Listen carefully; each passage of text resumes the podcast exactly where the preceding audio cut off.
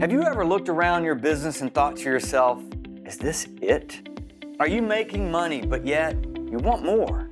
Or maybe you have ideas in your head, but you're just not sure how to develop them into a revenue stream. Welcome to the Caged Vision Podcast with Carrie Rome and Lisa Beck, where we help you unlock your business potential and scale your business beyond trading time for money. Each week, you'll hear ideas, interviews, and case studies of others who, like you, are subject matter experts and want more from their business. Let's do this.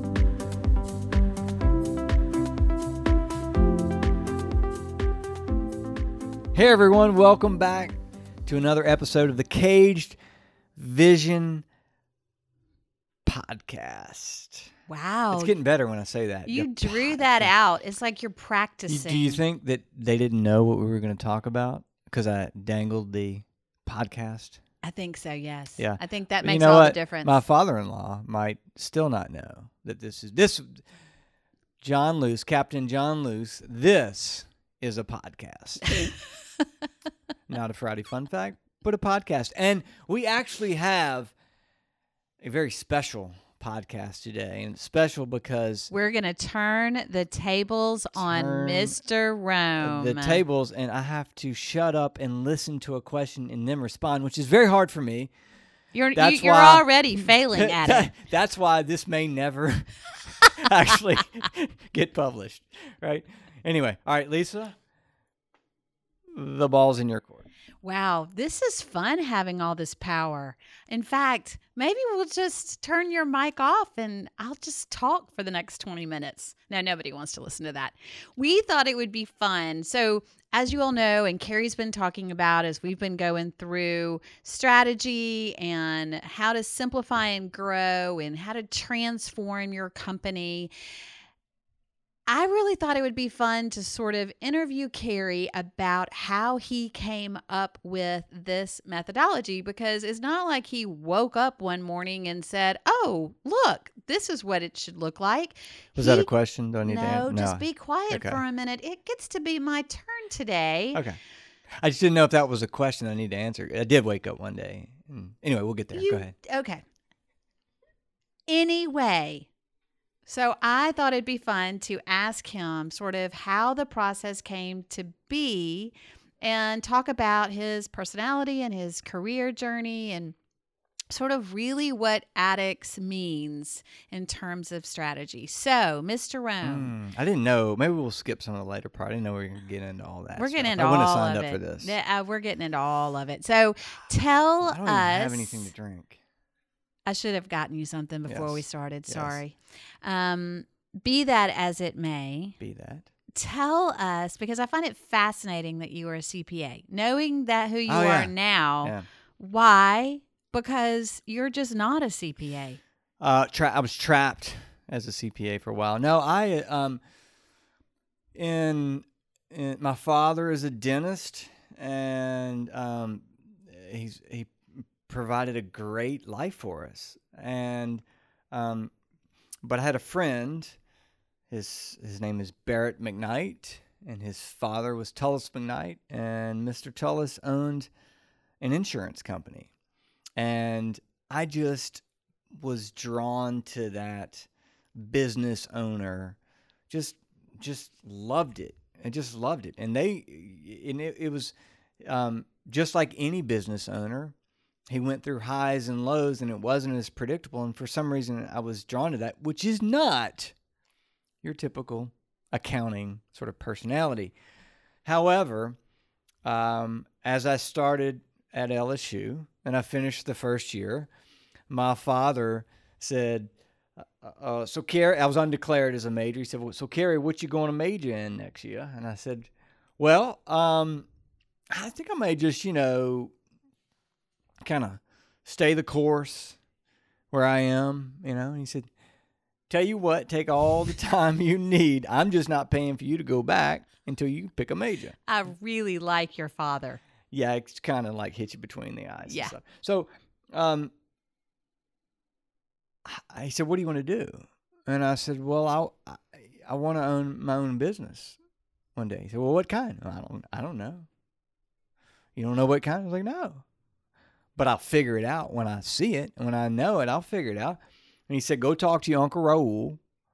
Really? Your uncle's name is Raul? Yeah, That and he has an not- awesome accent That too. just does not sound like a Cajun name. Uncle Raul? Raul? Uncle Raul? That sounds And you drag it out like that, Raul? Raul? Yeah, yeah, you're getting there. It's a little, right. little, little twangy, but Okay. you're getting there.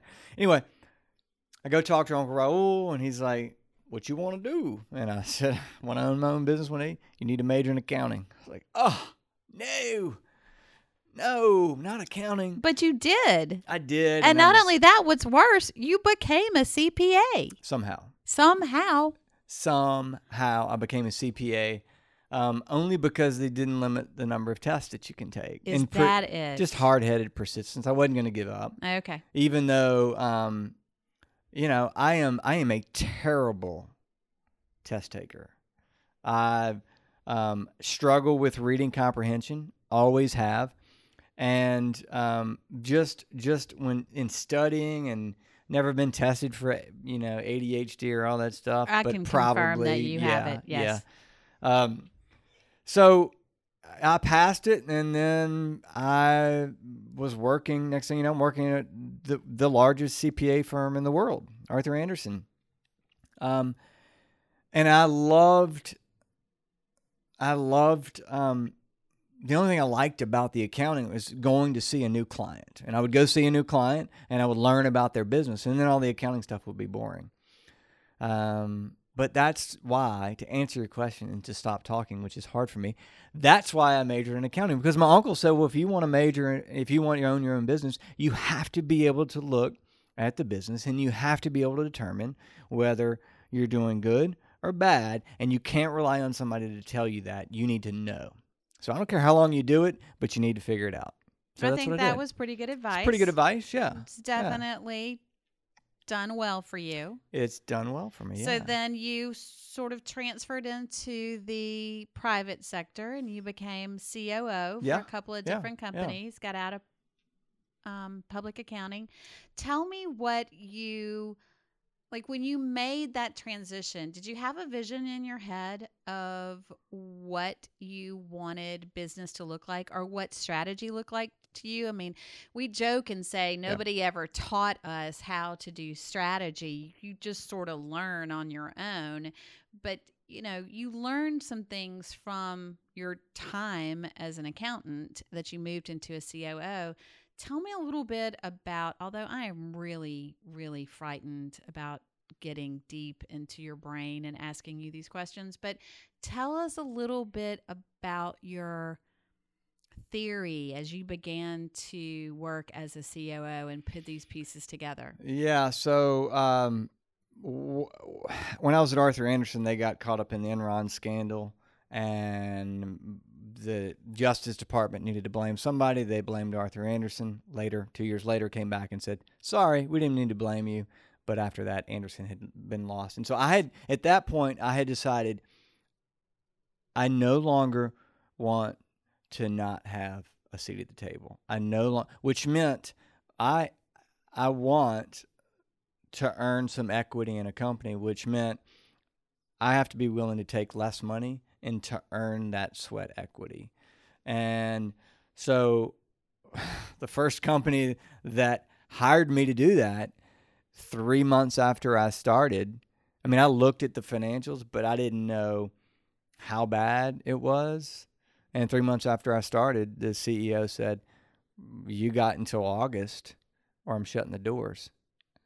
Talk about trial by fire. And it- that was like in in July, which he gave me two months, and I said, I can't do that, but give me until December, and you got to be willing to write off some of this old inventory and start from scratch. On a paper, it's going to be lost, but if we look at starting fresh with a plan, um, and that was I probably made more mistakes at that company because I use the term um, over function as an executive. If if that word's in the dictionary, which it's not, but let's pretend it is.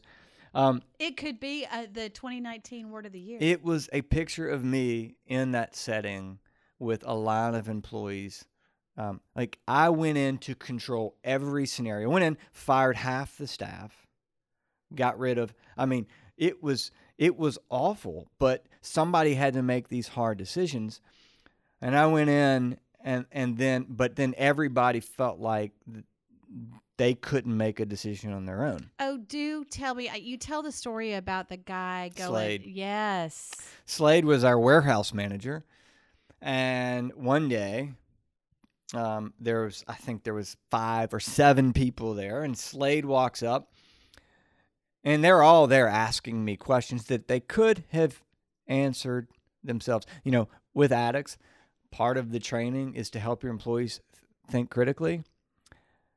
None of them, I had somehow taken all of that away from them. In my in my desire to control the situation, I had taken all of that and put it on my back and never showed them how to do it on their own. So none of them took ownership. For None of them took ownership, which means I was responsible for everything because I made every decision.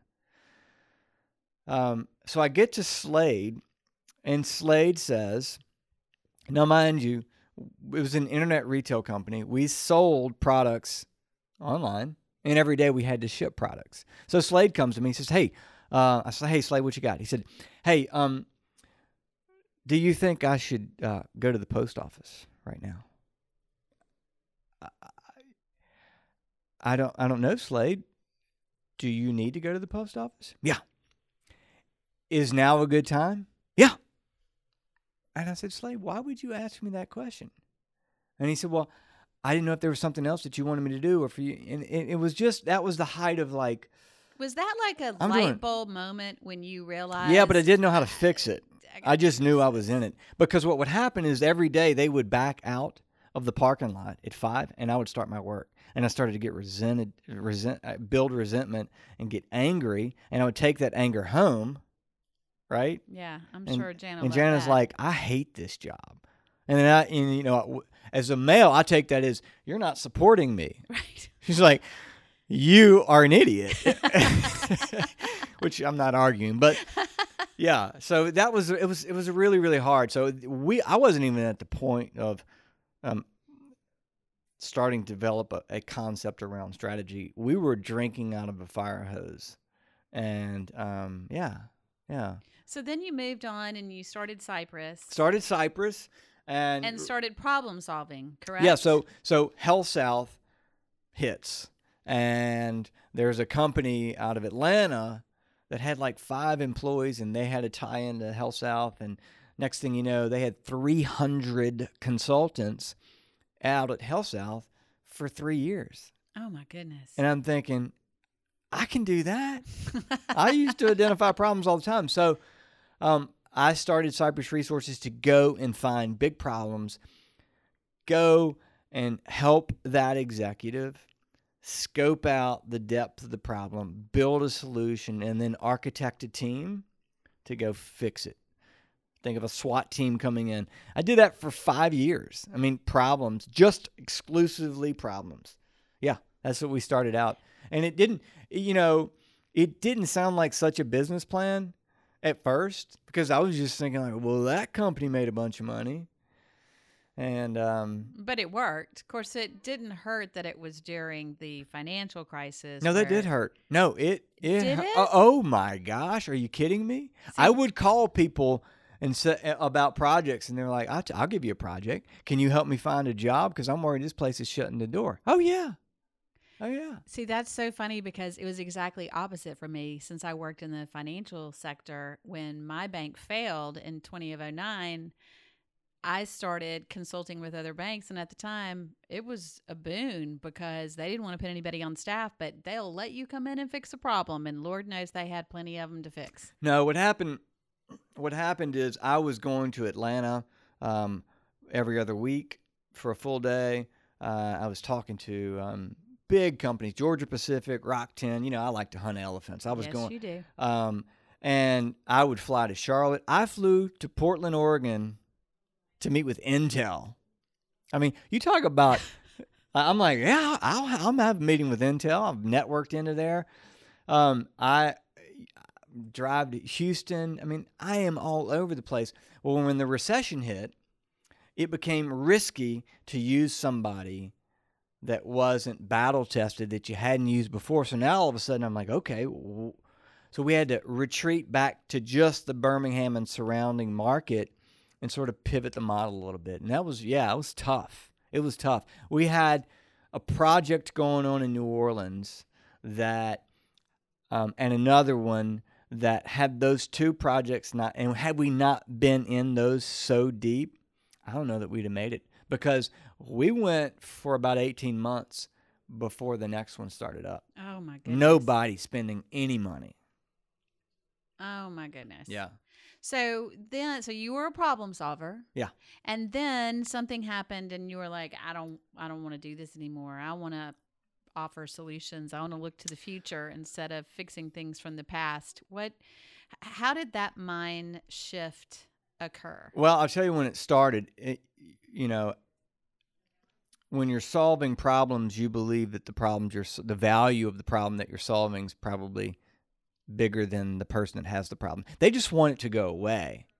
And that, that value, the problem with that business model is that value does not last very long. So I went in to the COO of a large 18,000 employee company and we finished ahead of schedule under budget. I went to go get my attaboy and he said, and he could sense, you know, that I felt this sense of accomplishment, you know, and he, he said, Carrie, um, you did great. You did great, but I wouldn't have hired you if I didn't think you could have done what you did. The problem I have, and the problem I still have, is 12 months ago, 18 months ago, as an executive, I am on an island and I am trying to think about all of the opportunities that we could pursue. And I'm trying to narrow it down to the single best opportunity that's then going to going to trickle out into all these pro- projects that hopefully don't become a problem. So when I really needed you was 18 months ago, he said you're missing an advisory service. I came back from the meeting. I told Nick, "Hey, Nick, we're going to change business. We're no longer chasing projects. We're only going to do advisory, and people are going to pay us a retainer, a monthly retainer to do this." He's like, "You're crazy." "Mm, Maybe. Revenue dropped to one third of what it was. Oh my One goodness. third.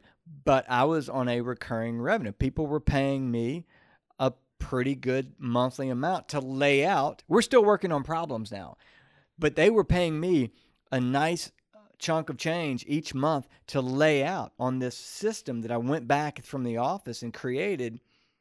And just to see it and organize it and advise them on it. So did you use this in the past? And so you're this is at this point it was just strategy roadmap or something along those eh, ways. and you had used eh, it eh to do the problem solving and now you were flipping that to be solution oriented. I hadn't flipped yet. I mean, it was being very successful. I'd go in and I would advise people on the projects they should do. I would advise them on what they should do, and then we would go do them.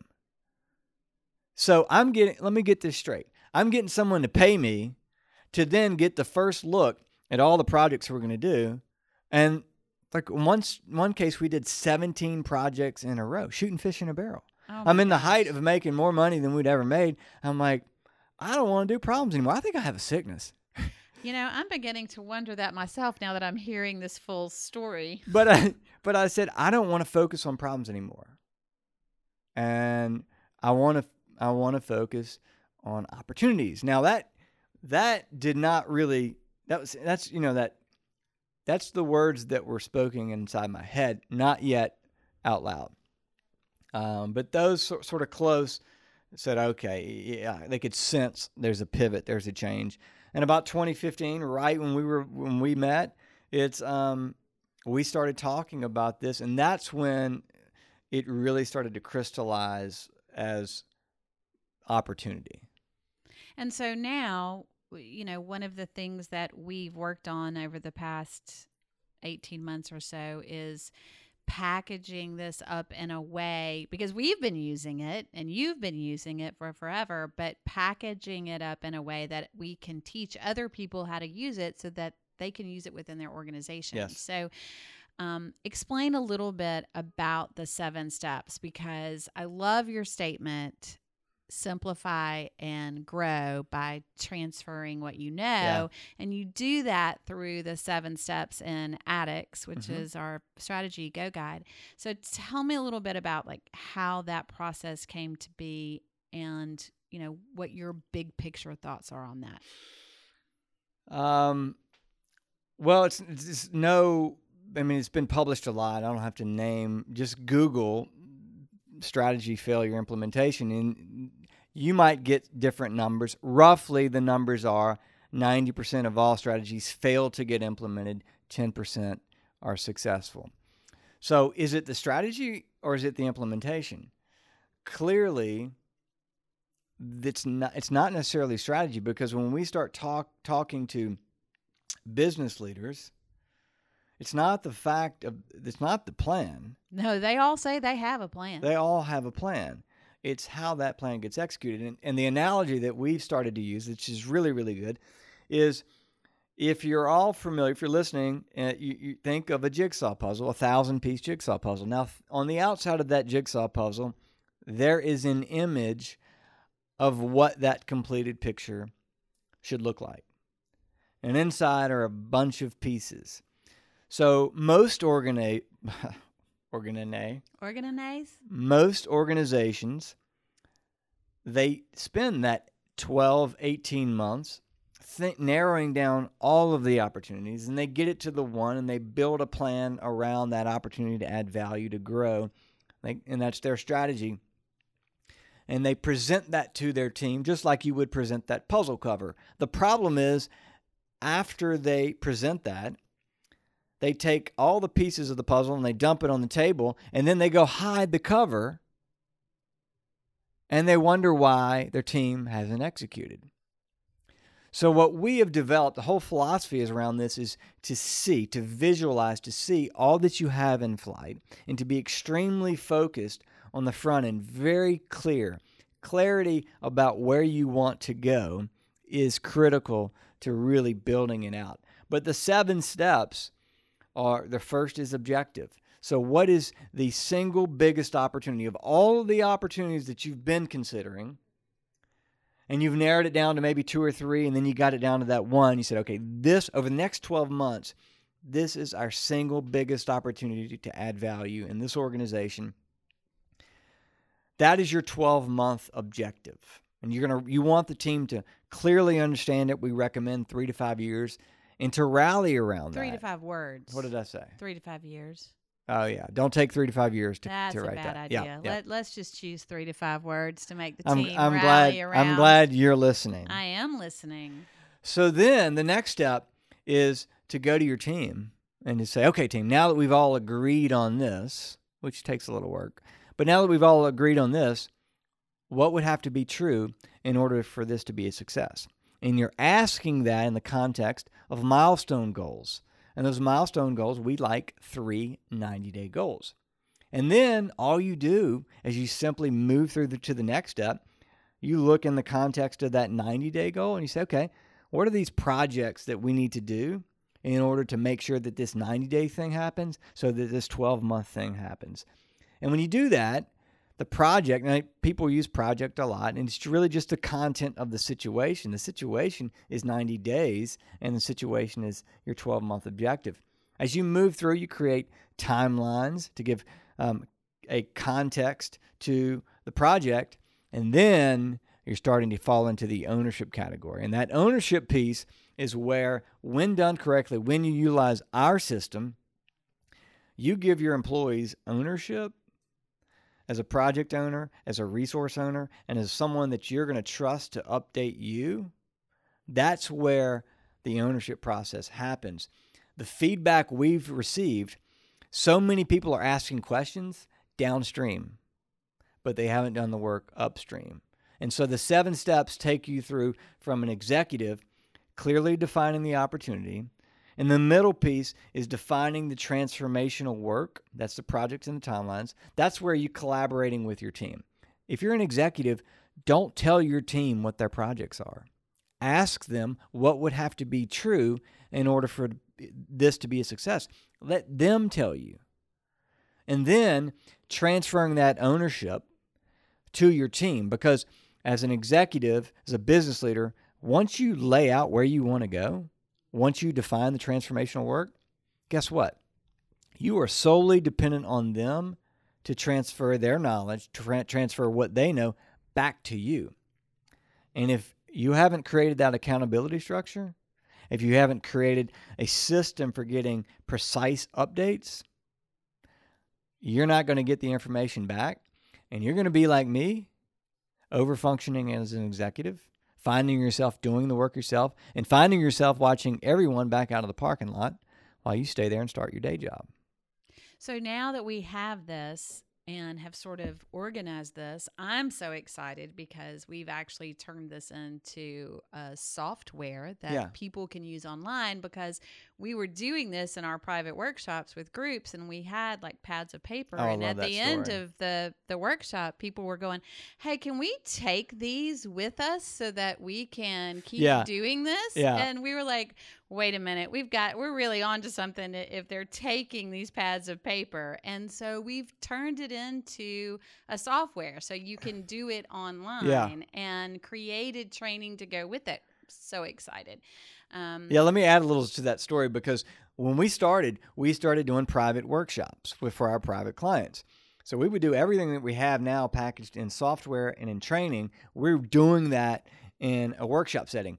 We had PDFs printed out where people would write in. They would physically write in. And what Lisa just references, we had 10 extra copies and they said, Can we have these? And we said, Sure. But I looked at Lisa and I said, If you don't know how to, it's just blocks on a piece of paper. If you don't know how to use it, I don't know what good it's going to be. But it's not going to do any good. And, and the last thing that we wanted is to put something in someone's hands that they did not know how to use. For 10 years, we've been refining this and fine tuning this. This is not something that just happened overnight. And, you know, this comes from our target audience are busy executives, they're business leaders. The beauty of this product is that nobody at an Ivy League is teaching this you told us this is what you need and as it turns out we built it and you like it So let's talk a little bit about what we've been doing, which is we've been doing some online training over the past couple of days, uh, weeks, and we have an opportunity for. We have a launch. We have a launch. It's so exciting. we have a launch this is so much fun because what we're we're, we're excited about this because we are we are we're calling it the complete ADDUX system and by that we have bundled together things that we won't bundle together for another 11 months so if you want to wait till the heels of 2020 you can do that regret's a tough thing hint anyway so we've bundled together we have software Yes. we have A 12 Seven hours of training? Yes. Yeah. fa- yeah. that you can pause, repeat, go back. We have a quick win strategy guide. We have a 12 month selling on social media, which we probably pretty good at. Think so. Yeah. Yeah. People are calling us from other states saying Yep. come. Anyway, um, what else do they get? They get Uh, well, they get two coaching calls, two weekly coaching calls. two weekly coaching calls where you call in and say, "Hey, I need help, fi- uh, you know, figuring out how to complete one of these things on this once you have the software," or your team says, "Hey, I'm in the midst of this project. I need help getting clarity about before I go and report to Lisa. Can you help, you know, bounce some ideas off?" So that that's saving the business leader time. When you're shortcutting the path to success and you've made it digital, mm, you're onto something. And then we are also doing a free strategy real Call. Call. Free Yeah. strategy call because we want you to hit the ground running. And when does this podcast drop? Next Thursday, the Sixth. 6th. So if you are listening to this, what you're going to want to do is you're going to want to go, where do they go? Wait, that means today, theoretically, is December the 6th when it drops. Oh, well, they know we record this before we drop of it. Of course they that? Yeah. do. They're going to go to adduxlaunch.com. So that's A D D U X launch.com. Forward slash I don't think you have to forward Well, slash then anything. Yeah. Anyway, so go to adduxlaunch.com. you'll register, you will get the announcement of the the fourth training. We got three trainings, but if you miss the other ones, don't worry about it. The fourth one's really going to be powerful, and um, you're going to be able to see and get everything that we will. And it and it stays open for five days. Why do we keep it open for five days and then close it? Well, because we've committed to two coaching calls per week, and We just don't have any more time. we don't have any more time. So we're not offering this complete system. We'll unbundle it and we will you can buy bits and pieces of it. But if you want this at a price that is part of the launch, then you're gonna want to go adduxlaunch.com, register, watch the fourth training. If you like it, we'll see you inside the course.